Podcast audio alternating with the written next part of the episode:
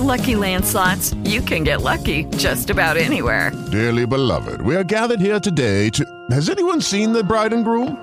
Sorry, sorry, we're here. We were getting lucky in the limo and we lost track of time. No, Lucky Land Casino, with cash prizes that add up quicker than a guest registry. In that case, I pronounce you lucky. Play for free at LuckyLandSlots.com. Daily bonuses are waiting. No purchase necessary. Void where prohibited by law. 18 plus. Terms and conditions apply. See website for details. Hi, this is Jonathan Frakes, Commander William T. Riker from Star Trek The Next Generation, and you are listening to Comic Book Central, where comic books come to life.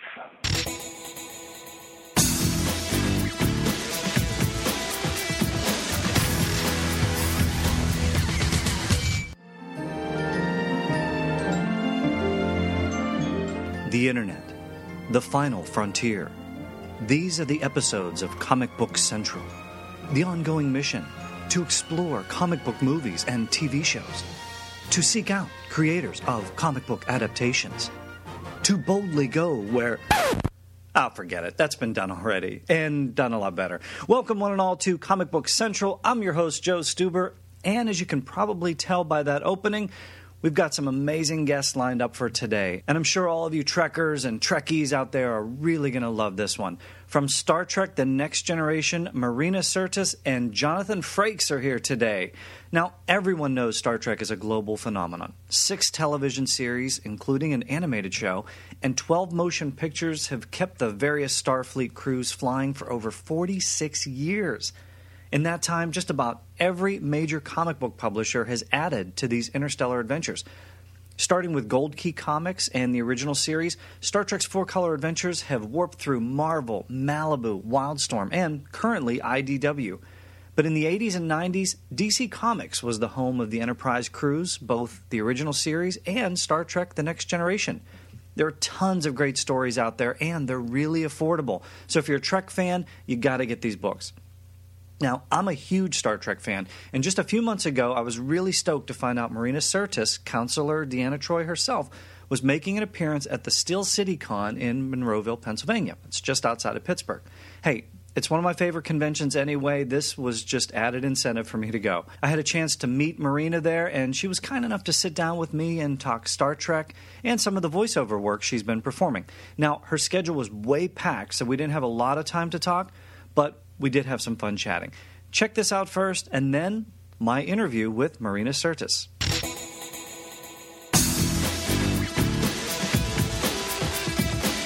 Born in London to Greek parents, Marina's exotic look and sound were the exact qualities Star Trek creator Gene Roddenberry was looking for when casting for the crew of the Enterprise D.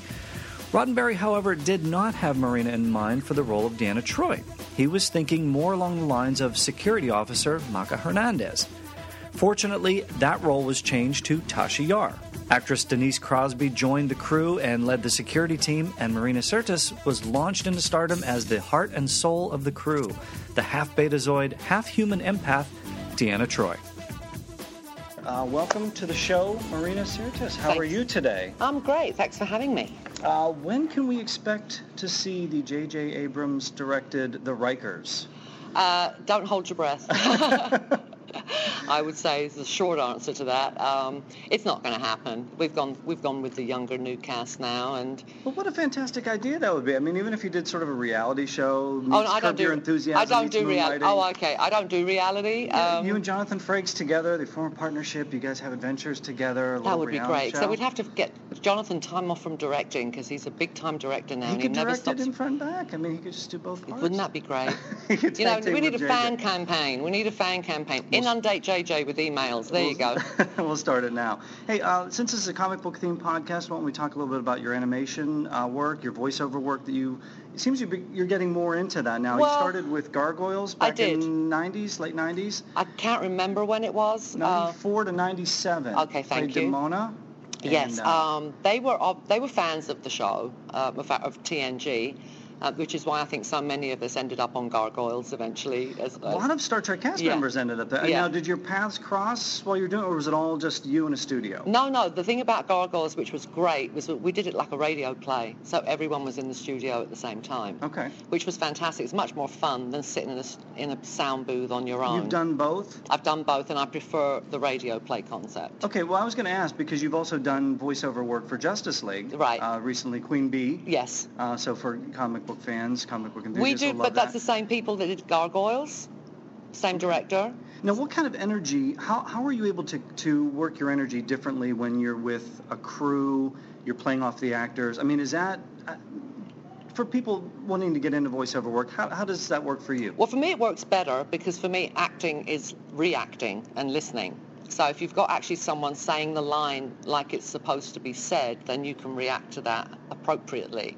I think when you sit in the studio on your own, you've got the director reading the other lines to you, not an actor. Um, and so basically, you have to create a performance, Well, and how you do you don't do know. that then? You just do it and hope, and you know, you just hope for the best. Um, you run around the studio, get your energy up, or how no, do I don't. I don't run around. I'm not a method actress. I don't have to work up a sweat to act. Um, but I just, you know, basically, the thing that I find the most difficult is doing like the sound effects.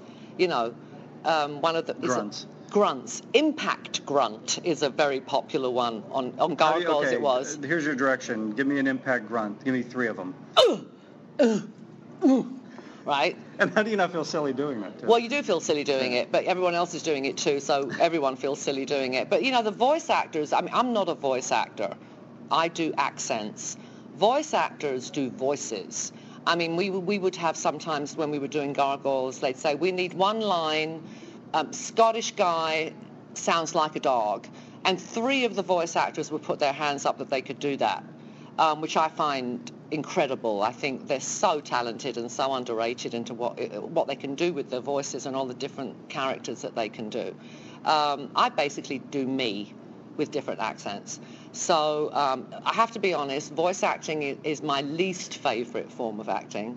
Um, but it's, you know, it's fun. It's fun. And you don't have to um, dress up. And you can go in your pajamas and not wear makeup. Exactly. You got to work along with Jonathan Frakes, uh, Yes. your on-screen husband. Yes. Uh, did he ever, since this is a comic book themed podcast, did he ever tell you about his secret background of going to conventions in the 70s dressed as a superhero? He was he was Captain America. Yes, he was. I have. I, know had a that. picture here just in I case know you didn't. that. we knew that, and we and we teased him mercilessly about that. Um, of course, he couldn't put that outfit on now. He's gained a couple of pounds, but um, I found it hysterical that he would dress up as Captain America and do personal appearances. Uh, let's segue into to Star Trek then. Uh, in the beginning, how did you first come to the role of Deanna Troi? And it wasn't necessarily that role that you almost got, correct? No, I was auditioning originally for Tasha Yar. Um, and, and I think Denise, Denise was auditioning for Troi. I'm not sure about that. I actually have never asked her. But um, Hernandez? She was Ma- supposed to be Marsha Hernandez. Marsha Hernandez. Masha. Ma- Masha. Marsha, or something like that. Or, you know. Um, How different would that have been? well, it just would have been a different name. You know, I, I think, the, I mean, the reason that we were auditioning for each other's parts was because in the character description, Troi was supposed to be blonde and Tasha was supposed to be dark. And so we got sent in for each other's roles. But then when it came to the actual performance and the character, they realized they kind of got it wrong. And then it doesn't matter which one's blonde and which one's a brunette. So um, And they perfect switched timing me. for you too. Yes, I was leaving. I, my, You I, gone. I was gone. I got. I actually was offered the job on the day that I was leaving to go back to England. Your visa. had run out. Well, my visa ran out the next day. I know. So for three weeks, I was an illegal immigrant. I was one of those illegal immigrants for three weeks. I know. I'm all right now because I'm a citizen. They can't throw me out. But um, I guess this is probably an obvious question, but then how did Gene Roddenberry change your life? Oh goodness! Well, he changed my life by giving me that job, basically. Um, my life in a day changed 180 degrees, and so I went from being an absolutely penniless um, British actress that no one had heard of, to being in a, a pop cultural iconic TV series. How crazy was that? And did you feel the pressure that first season? You're you're you're rebooting legends. Mm-hmm. So, did you feel that at the time, or was Oh, it yeah. just like we'll do we'll do, do our best? No, we. I mean, the fans were not happy that we were on. I mean, the fans were like really uh, quite resentful sometimes. My mother-in-law being one of them. Yes, see. So uh, she was. They were very happy with their original show and to watch it endlessly in reruns. They were not interested in a new Star Trek show. I think it took us pretty much about three years to win everybody over. Obviously not your mother-in-law, but um, everybody she did. else. Oh, she, she no, did. she's Yeah, eventually. Picard. Oh, she's Yeah. obsessed with Star Trek. Eventually, yeah, you won her over. But we did. It did, t- took a while to win them over. But yes, there was a pressure. Um, not so much when we were filming. When we started filming, um, it happened more coming into August because the show was going to premiere in September, and then we started getting all this attention. We had started shooting in June, so we had kind of two and a half months of just filming and having fun, and then we realized that we were doing something that everyone was going to have an opinion about. And that's quite scary because um, I had never done in my life anything that was going to get that much attention. Worked out. Thank goodness. I had a picture for the benefit of our listeners. I have a picture here too from one of my favorite episodes. It's called Disaster. Uh, you're familiar with it. Is this Yes. the first time Troi took the captain's chair It was, I think, the one and only time Troi co- took the ch- captain's chair. on TV? yeah. This one ended better than the theatrical version of Troi taking. No, I didn't take the captain's chair. I took the helm and Took crashed the the, helm ship and- right. twice. Um, you know, I have to be honest. what does that say? It ha- well, uh, let me just say this: that planet came out of nowhere. Okay, not my fault. You get- It was in a blind spot. You know, it was. It just, you know, from nowhere, there suddenly there's this planet, and I can't avoid it, and um, that no one told me where the brakes were. Talking about comic books too on this, uh, DC Comics had a huge run uh, with Star Trek: The Next Generation. A lot of different Star Trek. Did, how does that come to you with likeness rights and things? I mean, do you have to deal with that stuff, or not the com- somebody else? No, not the comic book stuff. I've never. I, I don't have that power to approve my likeness. Because the comic comics book. are dead on the images. The comics are dead on. The uh, the other merchandising, not so much. Um, the dolls. I don't think they've ever got, got it right with me, with the doll, with one of the action figures. Um, we look like we might be related, but it doesn't really look like me. But the comic books do a much better job, yes. Wrap us up a little bit here. Uh, any thoughts at all about cameos in the current Star Trek? Listen, I Has would... anybody talked to you? No, no one's talked to me about it. Um, I, I, of course, I would love to be in one of the new movies. Um, I, I I think it would be great, um, purely because I just love Star Trek now, you know. So to, to still be involved in it in some way would be fantastic. But if it doesn't happen, I've had a pretty good run. Have we seen the last of Deanna Troi? I think we have. What about an animated series? We could do an animated series. I can't do it. Paramount would have to do it, or CBS, who owns Paramount now. I think I think I pretty much have to. It's been a long time since our show went off the air. I think I ha- we have to accept now that it's behind us and move on to other things. And um, like I said, we had a really good run. You played an empath for the better part of 18 years. What am I feeling right now? Don't make me slap you. I was going to say gratitude. I was going to say immense gratitude for having you join us on the show Oh, well, today. thank you. And I was thinking So you've something been at comic totally book different. conventions too long. I have. I was thinking it was going to be something I'll smutty. give you another shot. What am I thinking? Uh, it's time for me to wrap up. Thank you very much for having. Thank you. for being on the show today. so Thank much you. So.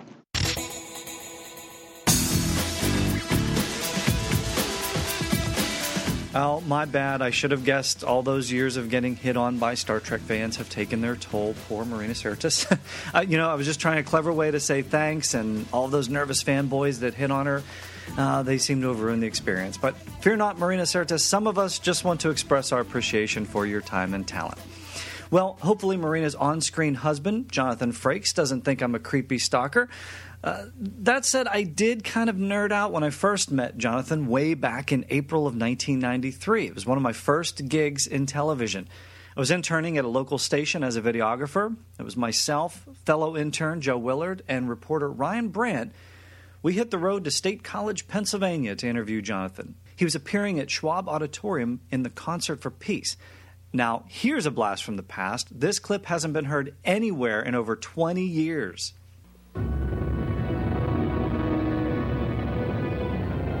Each week on Star Trek The Next Generation, Jonathan Frakes as Commander William Riker goes where no one has gone before. Mr. Worf. Fire. But today, the actor returned to a familiar place, the Penn State campus. Born in Bellefonte and raised in Bethlehem, the 1974 PSU grad will be a guest performer in the Concert for Peace Saturday at 8 p.m. in Schwab Auditorium. Jonathan and I have been trying to do this work together for a couple of years, and finally this year we're really pleased our schedules meshed, and he's here to, to be our guest performer tomorrow night. Inside the Arts buildings where Jonathan Frakes served his first tour of duty before beaming aboard the Enterprise, and he said that returning to his alma mater and seeing that old building has brought back a lot of memories. I walked back into this arts building where I used to rehearse and do plays, and I felt as if I'd gone back 20 years. I felt like a student again. I felt like I should go out and check to see if I'd been cast in the next production. I was hoping I wasn't late for class. Not only is Frakes an established actor, but he's now becoming a respected director, having directed some episodes of The Next Generation. What's your favorite episode you've directed?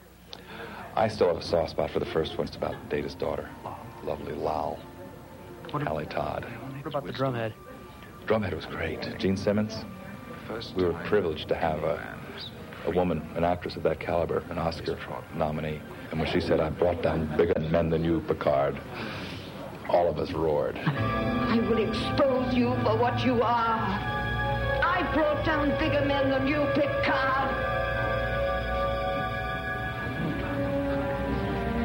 And talk about a local boy making good. Playmates has come out with a line of Star Trek action figures, including Commander Riker himself. That's the most absurd part of all. A little action figure. That, so I, I see my friends drowning in the bathtubs. What's next for Frakes? Well, he hopes to get into more directing, and through his success on Star Trek, the future appears awfully bright. In University Park, I'm Ryan Brandt, Newswatch. Yeah, when I met him, honestly, I went full nerd with my Star Trek t shirt. I didn't even have a Next Generation t shirt, I just had my Star Trek 6 t shirt. Uh, I also had my Commander Riker action figure. Honestly, I don't regret any of it for a second, though. I got to talk Trek with the big guy. He signed my Riker toy, and I have it right here in the lair. And as you heard in the clip, Jonathan was hoping for more directing gigs. And man, did he get them. The most recent of which is the Thor The Dark World crossover episode on Marvel's Agents of S.H.I.E.L.D. We'll talk about that episode, also that mysterious teaser scene about Tahiti that he directed. Uh, of course, we'll talk Star Trek and also Jonathan's voiceover work with his Star Trek castmates.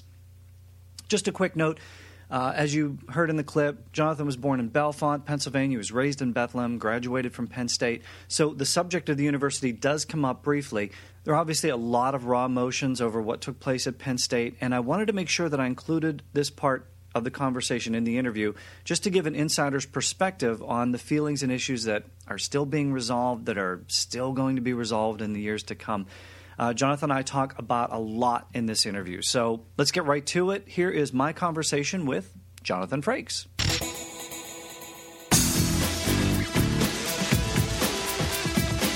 Well, joining me today is well, someone well known to Trekkers and Trekkies alike, but he's now recognized as an accomplished director and he's part of the Marvel Universe. Jonathan Frakes, thank you for joining me here today on Comic Book Central. The pleasure is mine, Joe. Hey, we talked a little bit about this now. This uh, Agents of Shield. You're now directed. You directed one of these episodes. I did the Thor tie-in episode where we found Asgardian remnants in three parts of the world.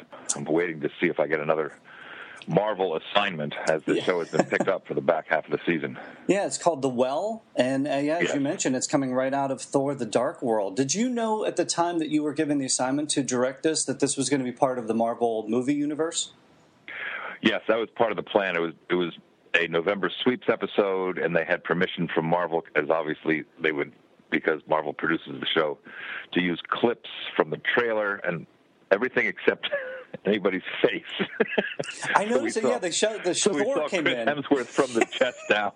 his CGI part, right? Yeah, we saw all of his feet. That's classic. So now I know everything in the Marvel universe is kept super secret. I know all these. So I'm going to keep this to a yes or no question. Do you know why Tahiti is such a magical place? Yes. Ah, okay. That's all. That's. I'm curious as to when you're directing these projects, if because obviously the for, at the end, the, the little post credit scene we have there, we have Agent Coulson, and we see him in Tahiti finally. getting a massage. Getting a massage, And yeah. He fell what about asleep. the dollhouse throwback? Yeah. Well, tell what tell us what you know about just directing your your part of it. What what do you know about that whole sort of mystery that's going on, and, and how did can't you tell you anything.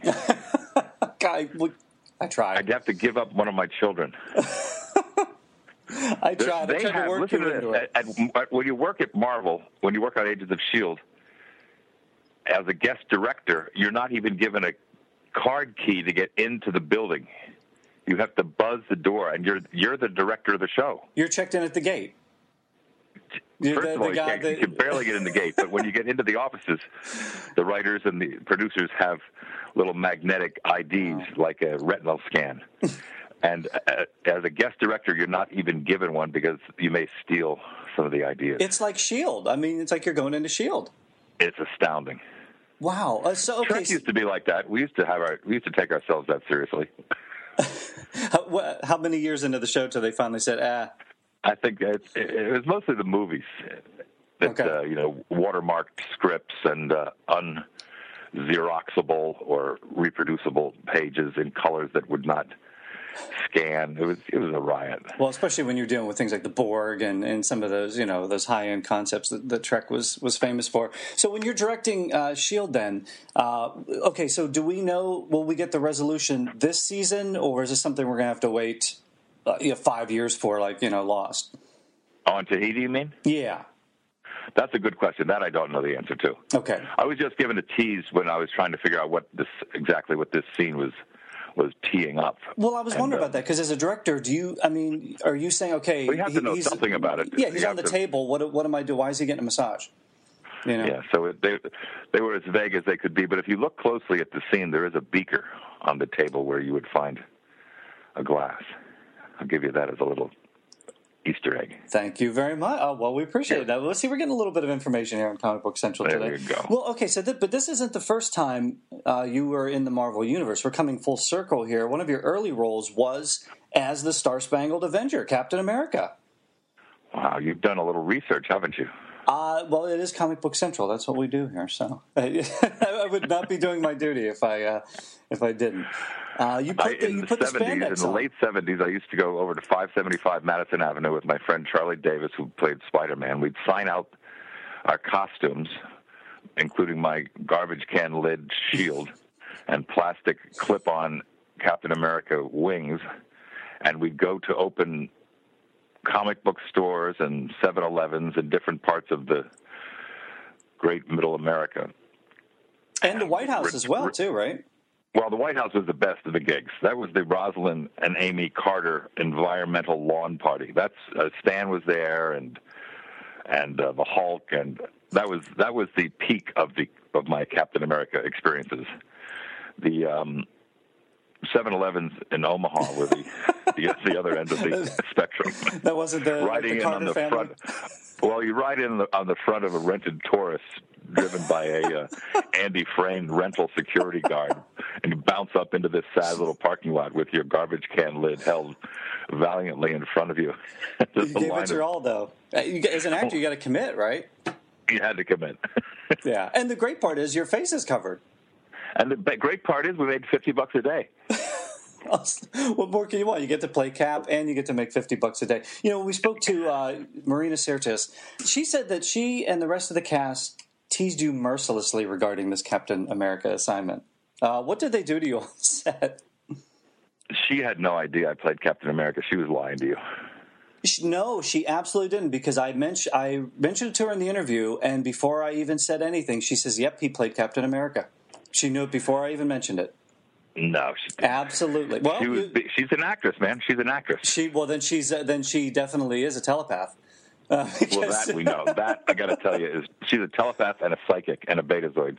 Oh, well, then then she's that in real life. So, well, you're gonna have to Yeah. listen to this episode of Comic Book Central to find out a little bit about that. So, but so they didn't. Te- there was no teasing on the set about the Captain America. Not to my recollection. As Maybe Richard it was all Nixon behind your back. That would be even more attractive. That that I can imagine. So, uh, well, you know, you're from Eastern Pennsylvania. I'm from Western Pennsylvania. Beautiful state. You went to Penn State uh, originally. Do you get to go back there much? I do. My mom's still in Bethlehem, so I go see her a couple times a year at least. I just spoke to her on the phone this morning. Yeah, I, it's uh, it is a gorgeous state. Unfortunately, one man has single-handedly taken down my alma mater in terms of our reputation. Uh, yeah, unfortunately. Well, what did you think about that when that whole thing was going down? For just from your perspective. I'm still reeling with. Um, I used to be so proud to be from Penn State and so proud to have been uh, able to do what I do and come from this big state school where my dad taught, where I was born, where my dad got his bachelor's, where I spent two of my high school years. Everything about it was I was it was a source of pride for me, and and that one day, I've been apologizing since. So it's uh, it, Can- it gutted me. Can they bounce back?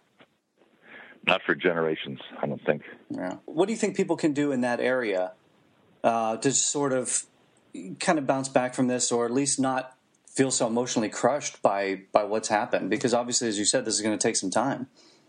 I'm not sure. I think it is. Uh, I think time heals everything, but there's. Oh God, it's such a it's such a a raw and fraught and dangerous topic to discuss at any length. We don't know who's culpable. I certainly think that defending Joe Pa just because he was Joe Pa is nonsense. There's a uh, and the poor man's dead. You know, Yeah, I mean, it just there was so much fallout in such a short period of time. Uh, it just seemed like everything collapsed and crumbled all at once. So, uh, yeah, Well, it did feel like an incredibly uh, elaborate either cover up or turn the other cheek to something that's unspeakably heinous. So it's it's uh, yeah, it really it it it it guts me. A friend of mine that I went to Penn State with is uh, a lawyer who's working on the case who, who lives in Philly now, and we discuss it on a sort of regular basis, and it. it it ruined, you know, it ruined our memory, and and so we are two of hundreds and hundreds of thousands of people who were affected by this. yeah, it's it just was unbelievable. Just kind of seeing all this uh, take place, you know. And again, it just was such a short window that everything just collapsed. So, I think that's part of the problem too, is that people just couldn't prepare themselves for it, uh, for the emotional aspect of it. But No, um, like you said, and also the, it's sullied. The school is now sullied in the world in the lexicon. It's like being a Muslim, you know. Well, it's a punchline. Muslim. Some of the, you know, the Muslim radicals are a tiny little percent of them. Yeah. And Anyway, it's, it's unfortunate. I- yeah, no, we're getting too getting too down here. But like you said, hopefully time will heal all wounds, uh, and uh, yeah, hopefully that'll be the case. But on to more pleasant matters. Uh, you've got one of the best Hollywood marriages around. How many years now? We've been together for 28 years, married for 25. The lovely Genie Francis. She's sitting outside having her coffee. Yeah, she's amazing. Absolutely amazing. Uh, the did you- lovely and talented Genie Francis. Where did you first meet? We met in a series called Bare Essence back in God, 82, something like that, which was a short lived nighttime soap that she was starring in with Linda Evans and Ian McShane and Donna Mills and John Dehner and Rob Boxleitner. And, and then it, be, it was a mini series and it was a series on CBS. And then a few years later, the same producer cast us in the Civil War epic North and South, Yeah, the miniseries. the miniseries, and that went on for the better part of a year. We were on the road, and during that year, I used to bring her Diet Cokes and flirt with her, and finally she relented and allowed me to take her to dinner You wore her down. in? Charleston. I did. Yeah. Well, that, I mean, that's uh, incredible. What's what's the secret to uh, sustaining a marriage in Hollywood? Genie was asked that question the other day on The View when she was uh, they were celebrating the 50th anniversary of General Hospital. So I'll, I'll steal her answer, which was, "You got to be willing to put up with a few shitty years." it's I, I've always been told, uh, you know, a successful marriage is the union of two forgivers. Oh man! You know, so I, I can totally understand that. Yeah, you, you look, you're going to hit some rough patches, right? All right. Are you married? I am. Yes. There you go. Coming up on 20 years. So yeah, it's just can't you can't just cash in the chips when uh, when things get tough. Uh, And that wasn't the only project that you got to uh, to star with her. Uh, and this uh, something special to something near and dear to our hearts on Comic Book Central. Lois and Clark: The New Adventures of Superman. Tim that and Amber Lake. blast. We played. We played the. Uh, oh, the Trumps. Basically, yeah. The evil, the evil, yeah. The evil Trump family who were we were buying up relics, as I recall. That was we had a wonderful time. Our our, our uh, son Jameson was practically a newborn, so he went to work with us, and I've done. I've been able to work with her since we did Lois and Clark together, and we did this very interesting show on current TV called Bar Karma, which unfortunately no one ever saw, which she was fabulous in that I directed her in. Well, how how, how entertaining is that to be able to to work with your wife, and especially in a role like the one on Lois and Clark, where you are married on on the set, and then you're given so much scenery to chew at, at the same time because these are like way over the top villains. Oh my God, big hair, big clothes, Big, shoulder actor. pads, yeah. big shoulder pads, right? How fun was that? Because well, you, you play just so our listeners know if they haven't seen the episode, you play like, you, like as you mentioned the evil version of the Trumps, but you collect all these crazy things. Do you remember what some of the things were that you collected? I know we had the Batmobile, and we were You going did? through Superman's cape at the moment. Yeah, there was uh, Jimmy Hoffa was in your collection. The Arms of Venus de Milo. Have you rewatched this episode? The Magna Carta. Yes, I have. in all fairness, uh, but yeah, and and you hired Bad Brain Johnson. You Bad sprung sprung him from prison, and then uh, you killed him. Of course. Of course you did. You wiped them out. So this was actually a very cool episode of Lois and Clark because you had like all these spoofs. They were- they were worried about being married or talking about marriage. So you had an I Love Lucy spoof. You had the James Bond spoof, the Dragnet spoof. So this was really there's a ton of layers to this episode. How, how Yeah, fun was, it for wonderful. you I'm guys? actually going to work with. Uh, I'm doing a show in February with Dean Cain again. Superman. Fantastic. That well, that's Full one of the circle. that's one of the standout episodes. So you guys have something to talk about there as well. So how fun was that to just work with Genie and just just go over the top with it? It was wonderful. It was great to go to work together. Anyway, One of your other projects, uh, famous to the the comic book world, Gargoyles. You got to do some voiceover acting with some of your Star Trek alum. some it was like a Star Trek reunion show. like everybody was on this thing. I loved Gargoyles. I think it might have been too smart for television. Well, your character, uh, David Xanatos, he looks like you. I know it. That was bizarre. When I first got hired, they showed us the uh, the artwork, and it seemed somewhat ironic that he had a uh, a well trimmed beard. Yeah, he's kind of like the he's the CEO uh, of his company, and he's I, I kind of picture him as like a, a Lex Luthor. He was. That's what I was going to say. He's very Lex Luthor, very sort of evil den of evil guy. Yeah, but like well trained, like martial arts. Just like, I mean, you don't want to mess with him. Not Xanatos. Did you get to, a chance to work directly with the other Star Trek actors, or were you just sort of off in a booth doing, in doing uh, thing? in most cases on that show, we actually went to work together, where we'd sit in a semicircle and eat bagels. And the wonderful Jamie uh, was our director, who does all the Disney movies. And it was um, unlike Family Guy, where we recorded our parts individually because we were spread out all over the world at that point. There's something wonderful about being in the room with the actors that you're playing the scenes with. What does that do for your performance? Well, you get to you know you get to do it like a radio play, sort of like you and I. There you go. And, and you can kind of amp it up too. Do you? I mean, are you really getting into it and you know arms flailing? And we, when we talked to Oh, Marina yeah. Sirtis, she was like, well, you you've know, seen you've seen all the uh, backstage stuff of uh, of you know Robin Williams and John Lithgow, and you see how they behave. That's, that's exactly what it's like. As long as you don't rustle your clothes too much. don't hit the mic. Yeah, exactly. Uh, what what advice do you have for people trying to break into voiceover acting? I'm still trying. That's a great racket, and if I could do more of it, I would. Go to work in uh, sweats and t-shirt, and Oh, what a dream! What about the people in The Simpsons? they've turned that into yeah, a little enterprise there, haven't they?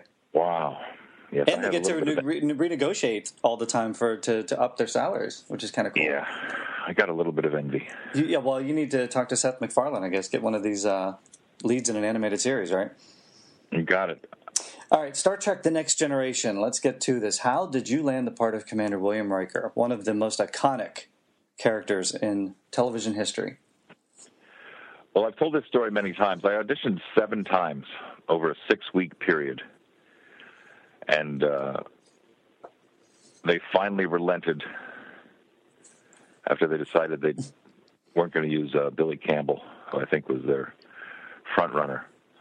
And Roddenberry was uh, was amazing during that period. He took me under his wing as the great space bird of the galaxy, and virtually convinced me that the 24th century would be a, a time of, of great hope, and that Riker would be a leader in that period. And he uh, he was inspirational in a way that many others have not been. So I was uh, I was very fortunate to be in that place at that time.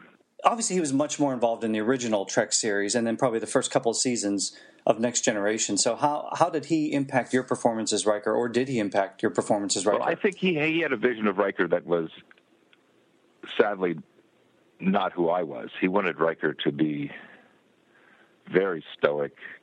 He always described him as having a non-smiling Midwestern Gary Cooper carriage, which was never part of uh, who I was. So gradually, he let uh, Frakes play Riker instead of his idea of who should play Riker. How did your personality start to take over Riker's? Do you remember? Was there just a, a certain? Was it a certain season? Was there I remember episode? very specifically Maurice Hurley, who was uh, Rick Berman's one of Rick Berman's uh, exec producers in the early. I think it may have been during the first season. Took me to lunch and took me to the racetrack, and we talked and talked and talked. And from those meetings, he gleaned that I played the trombone, that I liked jazz, and gradually the elements that he saw in me, he wrote into Riker, and it, the character became much more comfortable. How, how was that for you as an actor to finally be able to bring some of yourself to the role? Because obviously, those first seasons, or the first season, yeah, it was very straightforward. very stiff, yeah. very, very stiff, physically, emotionally.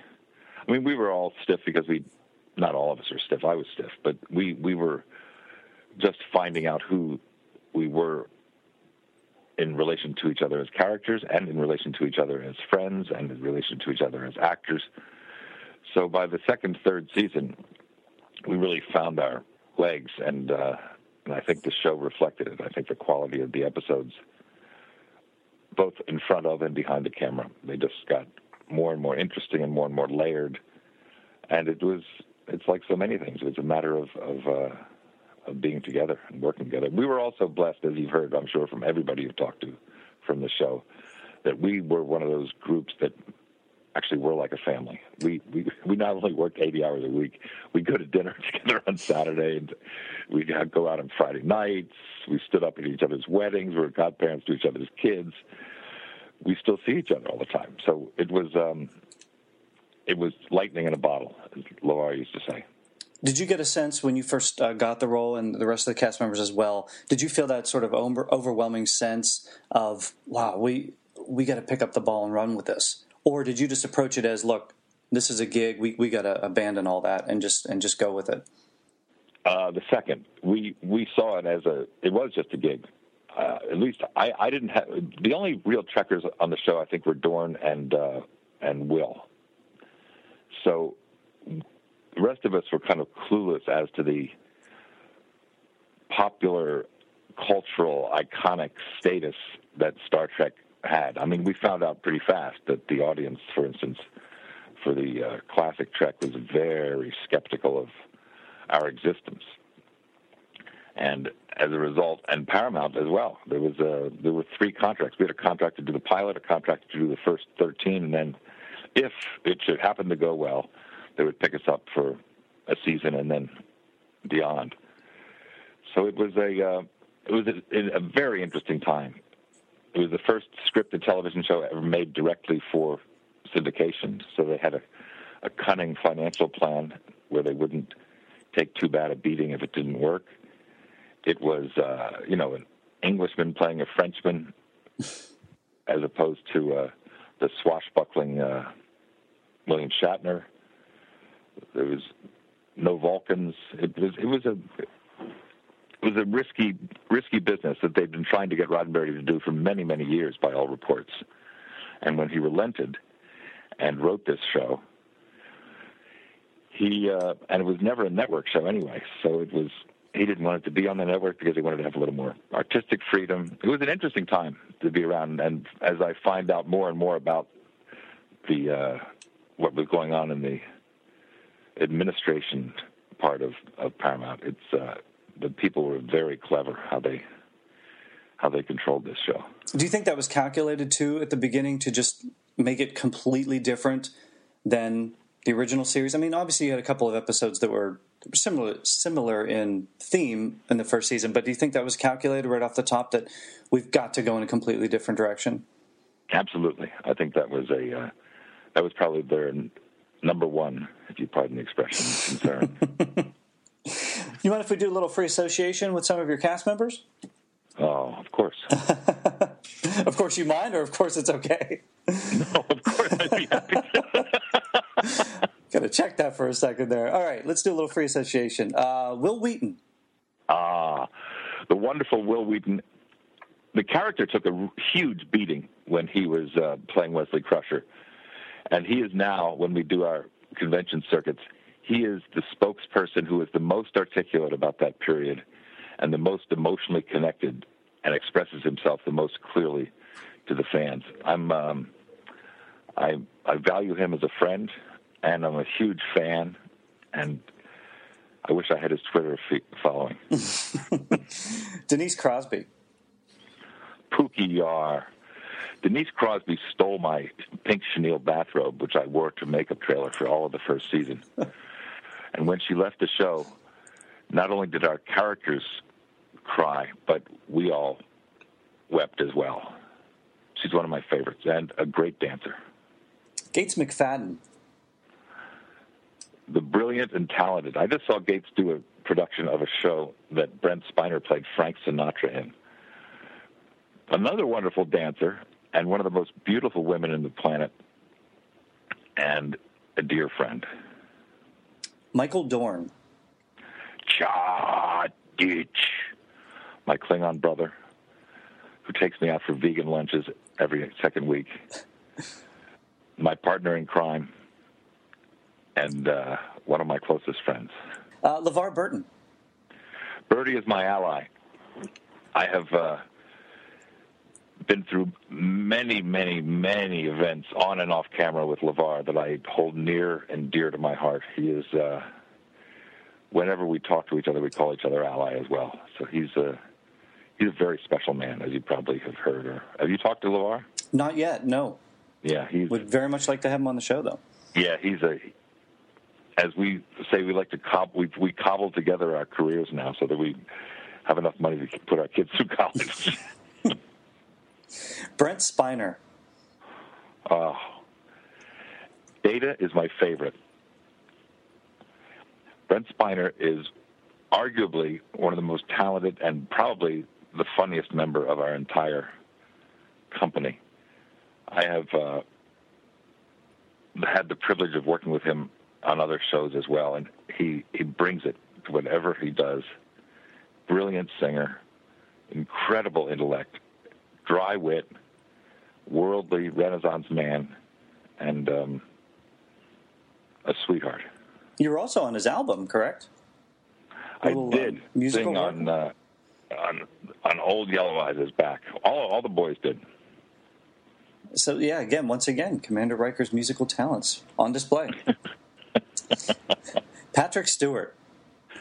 Oh, I just sent him an email. He opens tonight on Broadway with Sir Ian McKellen. So I tweeted out and I sent him an email. I talked to him last week. He and I, from the moment we met, he felt like a big brother to me. We started talking about cricket and baseball, and he. I was just at his wedding as well. Um, I adore him. I mean, his talent is unquestionable, but his his heart is even bigger, and also a wicked sense of humor that uh, some people don't get to see. What's going on with him these days? There's like these videos being posted, and he's just like becoming a little kid He's again. wild. He's wild. Have you talked He's to him about it? oh yeah. Yeah. What do you like? uh, just what's up? He's living the life. He's 72 going on 30. and he is uh he's he's doing um Pinter's No Man's Land and uh Beckett's Godot on Broadway with Sir Ian McKellen. He's married to this wonderful Sunny Ozell, who's a singer from Brooklyn. He's physically in his prime. He's doing great. Uh, Do you think he and uh, Ian McKellen are becoming the, the modern day odd couple? It seems like they're everywhere It these days. certainly it certainly feels that way. I gather the uh, Godot that they did on the West End was was described as the best of the century, or maybe the best ever. So I'm glad to see that they're revisiting that. And and uh, McKellen performed the wedding ceremony at, at Patrick and Sunny's wedding last month. I'd love to see them as the odd couple. That would actually be kind of a cool gig. Yeah, they could reverse roles night after night. Right, right. Yeah, well, yeah. There's a lot of actors that do that. That just kind of keep it fresh. So yeah, that'd be that would be very cool. Um, ah, finally, Marina Sirtis. Oh, my Imzadi. She was the glue. She was the. Um, she's a dear friend of my wife's as well, so we still see quite a bit of her. She's the soul. She's a lot like Counselor Troi, and I spend a lot of time at the conventions with her. We always go on stage together. She's one of my dearest friends and one of our dearest family friends, and uh, incredibly underused talent in terms of uh, other work, but I think she's. I mean, she's the head of the Mossad on NCIS as we speak. But she's got a, a very deep and generous soul. I'd love to see the Rikers. I, I you know, I mentioned it to Marina. Well, we've I been pitching to- the Rikers in space for about 15 years at the conventions. I said, have you ever hit J.J. Abrams up with it? She says, nah, we, you know, we haven't done that. But uh, you never know. A little ancillary Star Trek project. I think it would be brilliant. CBS, unfortunately, who owns Star Trek now, is not interested in any Star Trek television projects, is what I've been told. Well, there's always those rumors going around since the, the, the movies are kind of blowing up on the big screen now. There's like, hey, can we do this on television again? There, there's always things that are kicked around. Star Trek Titan is always brought up. Uh, some of these different things. I mean, any, well, I tried to take a project to Paramount, and they said, "Listen, we've already turned down uh, Bryan Singer and William Shatner, so don't waste your time."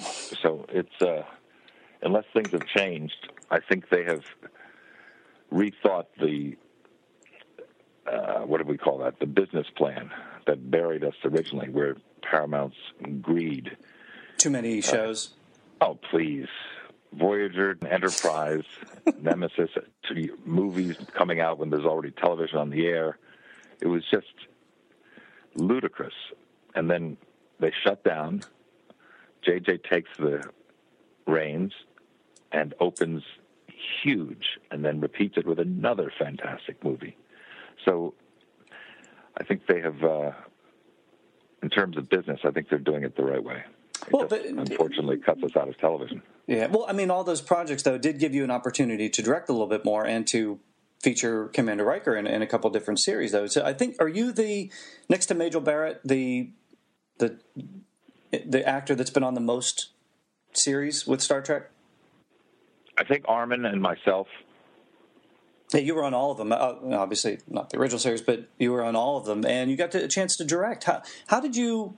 When did you first get the directing bug on Star Trek? When did you first go? Oh, very I early on on, the other side. when I found myself sitting around in my little room waiting, I realized that uh, I needed to be a little more active than this, and the opportunity was so clearly teed up by virtue of being on a on a show that we we used to do 26 episodes a year, which nobody does anymore. So we were around directors and around the show for over 10 months of the year.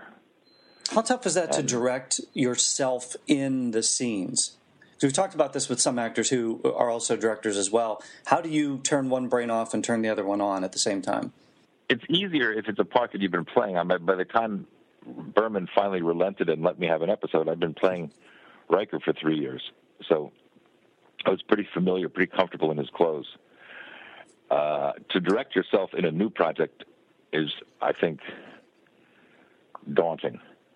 To direct yourself in a character that you are comfortable with, and if you have people around the that you trusted, I had Patrick and LeVar, and when I was doing the movies, I'd look over the camera at Matt Leonetti. There were certain people who I would make eye contact with after a take, and they would let me know if they thought I needed to go again, or if I thought I had it. If I was, if I questioned it, I would just immediately go and do another take. But there were there were always um, litmus tests on the set that I could uh, access and uh, use as a taste meter.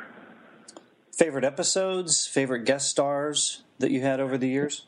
Best of Both Worlds, I think, was the best television that we made. That cliffhanger that carried over, I think, between seasons three and four. Um, oh, you had the greatest uh, greatest ending on a cliffhanger, Riker. Oh, fire! Uh, that shot too, the angle. Yeah, it was, it was spectacular. Give me a break. Um, I have a real soft spot for um, The Offspring, which is the first one that I directed, in which Brent built his daughter, the beautiful Hallie Todd. As Lala. Um, we'd be crazy not to mention de Lancie, who was a huge part of the Star Trek family and probably our greatest nemesis, and not really a guest star, more of a more of a recurring regular. Was there ever a thought to bring him? Was there ever a thought to Armin to and Colm and yeah, there was it was a very special place to be. Was there ever a thought to bring the character of Q onto the big screen? Because obviously, I begged. Movie... when I was involved with the movie franchise, I, I thought that that was a kind of a no-brainer, and Paramount didn't think that the scale of his villainy was big enough for the movies, if I recall correctly, what their excuse for. I mean, obviously the Borg were a wonderful, wonderful uh, villain, but the, for instance, the story in, in Insurrection certainly could have used a Q somewhere in the mix. Yeah, I always thought that that was a character that was just begging for life on a big screen because it just yeah. the scope of what he could accomplish is incredible. Uh, we, we, talked about this, you and I, off air. Uh, you and I first met. Uh, I'm sure it's completely locked into your memory banks at this point. Uh, back in Schwab Pennsylvania. Auditorium, Penn State University, Concert for Peace, 1994. Two? You remember? You remember? See, you were a young pup from the Johnstown television station doing an interview, oh. with sh- shaking with your mic. You had your Star Trek action figure with you. I signed it with a sharpie, and you still have it on your shelf. Yes, that, those are all true. You remember? I know. You think about this every day, of course. People listening right now are like, "Did he really remember? Wow, that's incredible." Uh, you know what? In all honesty, I came up to you in full nerd gear, and you know, I apologize for that. so many years ago, I had the shirt on, uh, but you know, what was funny about that was you looked at it and you were like, "Oh, you got a Star Trek shirt on," and you're like, "Oh, that's from one of the features." Complete tongue in cheek. I had a, my Star Trek Six shirt on. I didn't have a Next Generation shirt on what's interesting is now you're you have two of those features directed on your resume. Oh, unbelievable. At that time, did you even think? Oh, was that a plan at the time to just you know I'd love to just take the reins and direct this cast on the big screen? It was a dream, but I didn't think it was a dream that would come true. I mean, I assumed that when we went to the features that they'd bring in. Well, I mean, to be honest, they offered the movies to big A-list feature action adventure directors who didn't want to do Star Trek 8 or whatever that was. So when it got down to the the B list, I was able to throw my own hat in the ring. And Sherry Lansing, who ran Paramount at the time, allegedly said to Berman, who was producing the films as well as the TV show, he said, "You know, you get who you want to have do it," and it it, uh, it worked out. Oh, you knocked it out of the park. I mean, that was, uh, I think. Well, it was, you know, next to Star Trek Four, the biggest so brilliant. one. Yeah. If I mean, it was it was my job to keep it on course. The script was spectacular for First Contact. Did you know at the time you were making it because you, obviously you've got Zefram Cochrane, you've got the Borg, you've got the first solo adventures of the Next Generation crew. Did you guys kind of know when you were putting this together that hey, this is probably going to be pretty big? Yes, that I can say. We knew that was a great movie that was ours to not screw up. And then when we were lucky enough to get Alfre Woodard and Jamie Cromwell and Alice Krige, it was just it, it took it to another level. Nerves come in with uh, taking the the feature reins at that time, or were you just so comfortable and relaxed with this crew that you were like, yeah, let's. Uh, both, both actually. Did the nerves serve to help you? I think they always do. Uh, my my daughter just was doing uh, Midsummer Night's Dream, and she was playing Helena, and she said, "I'm nervous." And I said, "Well, if you're not nervous, and it's you know something's not right, it's it's part of the it's part of the package." How did the cast respond to your direction? Do you feel?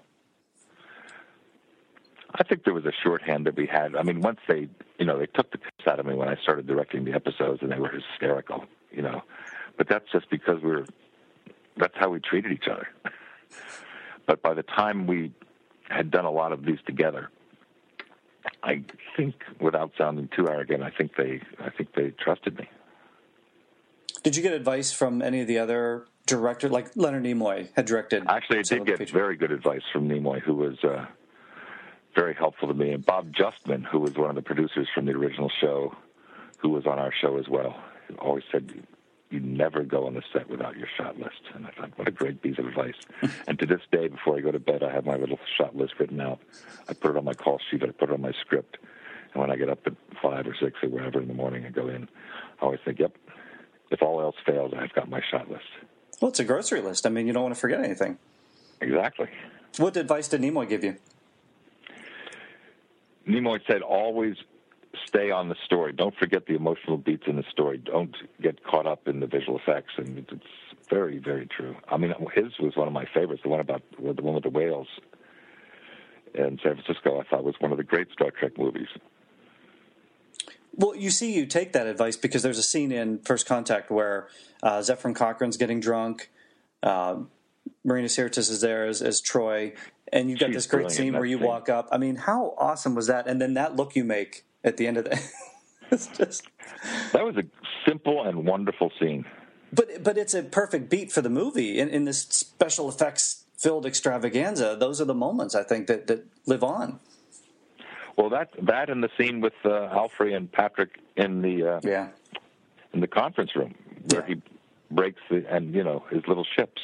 it's it's those the acting moments were the ones that certainly I remember the most fondly, as opposed to the visual effects, with the exception, of course, of the brilliant John Knoll and the visual effect of uh, Alice Krige connecting her spine to her rest of her body. That is a crazy scene.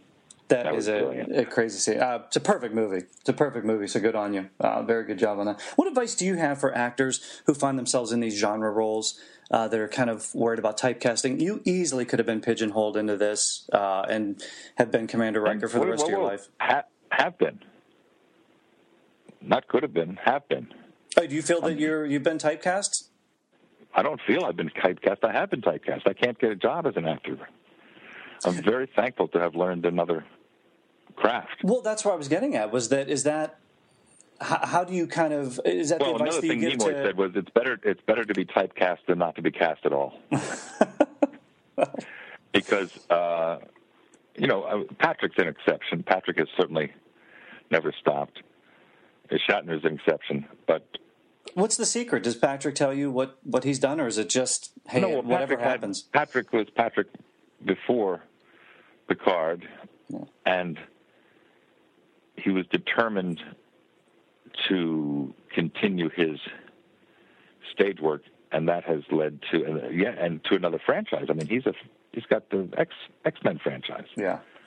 So maybe that's one of the reasons Patrick's making those YouTube videos. he's a happy man. Well, you're uh, you're directing Marvel projects. He's starring in Marvel projects. Is that a possibility down the road that you might be able to direct your, your former castmate in one of these I Marvel films? it. What what would you pick? There-. Why don't you put that out in the ether? It's out there. It's out there right Very now. good. So I mean, there's a ton of Marvel projects. The whole universe is uh, Guardians of the Galaxy is coming up. What what would you like to take on? Would you? Hey, Captain America three. You could come full circle. I would love to do Captain America. There's a new one coming out. I think in February. When's the next Captain America? Yep, new one coming out. New one coming out in the spring, and then we. I'm sure we've got I'm sure he signed for a trilogy, so I'm sure we've got another one coming up. Wh- which Marvel or, or DC? You know, we got Man of Steel, we got all these things coming up. What what would you like to just direct or have a role in, or any? What, which one stands out for you? I'd like to do a small indie in Paris where people smoke cigarettes and drive cars. And You don't want the big production, just a small indie film. yeah. Uh, Can you arrange that? Uh, well, sure, but I'd, I'd love to see you take on take on one of these Marvel projects. I think you would bring a uh, I think you would bring a depth to it that um, you know might be lacking in some comic book films. I'm developing a wonderful action fantasy trilogy called Alosha that ironically named Christopher Pike from his novels that we're developing with Weta, with Peter Jackson's company, with Sir Richard Taylor. Wow. And uh, those would be huge. What's your role in it? Are you writing it? Or are you planning on directing No, it, producing? Okay. I'm directing with uh, a producer named Rudy Longley who did uh, Hurricane. Well, what, what are some of the other projects you got coming? Or first of all, when can we when can we see that project or that series of projects?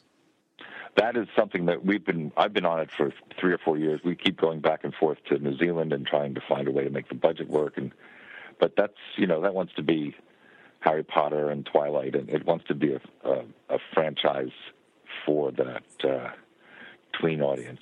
It's fantasy, it's adventure, it's heartfelt, it's it's it's it's a beautiful series of, of books that we're hoping to get off the ground the stuff I'm in the middle of now, I just finished um, shooting Falling Skies, which is on TNT, Spielberg's sort of post-apocalyptic show that Noah Wyle stars in.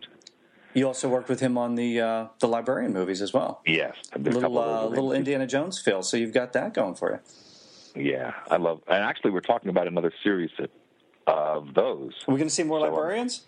Yeah, I think those are great. Do you, have you ever seen those movies? I have. I've seen them all. Well, I'm a huge. The other podcast I, am on is the the IndieCast. So it's an Indiana Jones podcast. So we're oh, anything yeah. that's even close to that genre we love. Well, Noah always describes the librarian as his role in the librarian as Indiana Jones if played by Don Knotts. That's a perfect way to describe it too. Yeah, and the great Bob active. Newhart is on there. Oh, the wonderful Bob Newhart. Oh, you've, you got a chance better. to work with some of the legends.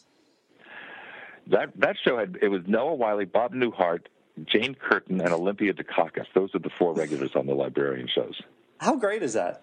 I know, just bizarre. I'm so lucky. That's a pretty well. Yeah, that's what I say. You know, you people might think of you as Riker, but man, you've just turned this into this amazing career, and that's kind of what I was referring to earlier. Is that that that's an option that's available for actors today uh, to do these kind of things. But I think you you've got the chops to be able to to pull that off, and I think you were able to to get a lot of that by working with some of the heavyweights. So that's amazing. What what are some of the other projects you've got coming up? I go to work as soon as we got off the phone. I was going to say on, we um, interrupted you from directing today. What what are you heading out to? I was editing yesterday on Falling Skies. Today I started a series called uh, Switched at Birth, which is an ABC family show. Then I go back to NCIS LA, hoping to get another Castle in this season. That's right, the Castle episode, called- the Star Trek themed Castle episode you did. Oh, that was fabulous. Nathan Fillion's sort of a member of the, and Stana Katic from The Librarian. See, the world is very small. It's, it's a very small world in Hollywood. Any more castles coming? You said uh, you've got another castle coming up. I don't. I'm waiting to hear. There's a couple of slots left, and I'm hoping to get back on at the end of this season. Okay, so hopefully another castle, hopefully another Marvel uh, Agents of Shield. You got um, it, man. Coming up, this would be great. So, um, how can fans find out more about you? Website, appearances, projects. I usually I keep them posted on my uh, on my Twitter feed on Jonathan S. Frakes, and um, that's it. I don't really have a Facebook or. A, they can follow you. You obviously know what the hell's going on. You keep me posted. I'll keep them posted. Fair enough. Well, I'll, I'll, I'll be your I'll be your marketing agent here. Uh, Well not- well, we're looking forward to, to all these uh, projects. I'd love, you know, we'd all love to see you in the Star Trek universe again. Hopefully, maybe a cameo in a J.J. Abrams film or uh, J.J. I, would, Abrams I wonder film. if he'll ever if he'll let the uh, next gen. It's in the same universe. the. It is in the same universe, and I think the uh, certainly the opportunities there. I'd be very curious to see.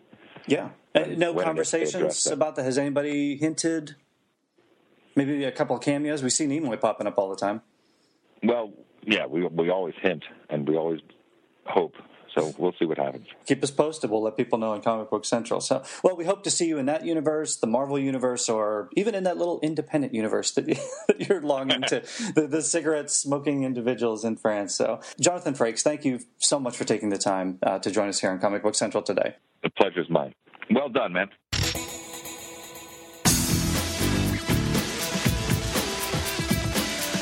See, Jonathan, I told you Marina knew you were Captain America. Hmm, I wonder what the crew did have to say about Jonathan in the red, white, and blue tights. Oh well, another conversation for another day. Big thanks again to Marina Sirtis and Jonathan Frakes for joining me on the show. As I mentioned earlier, the interview with Marina was recorded at the Steel City Con in Monroeville, Pennsylvania. The next show is coming up April 11th through the 14th. This time around, you guessed it, special guest Jonathan Frakes will be attending. So go meet him, talk Trek, talk Agents of S.H.I.E.L.D., get your Riker action figure signed. I highly recommend it. To find out more, check out steelcitycon.com. And for the latest on Marina or Jonathan, check out their Twitter pages. For Marina, it's at Marina underscore Sirtis. And for Jonathan, it's at Jonathan S. Frakes. Next week on Comic Book Central, hey, since we're talking Thor crossovers on S.H.I.E.L.D., what do you say we chat with someone from the realm of Asgard? Special guest Jaimie Alexander, the Asgardian warrior Lady Sif, will be here to talk about her role in the Marvel Universe.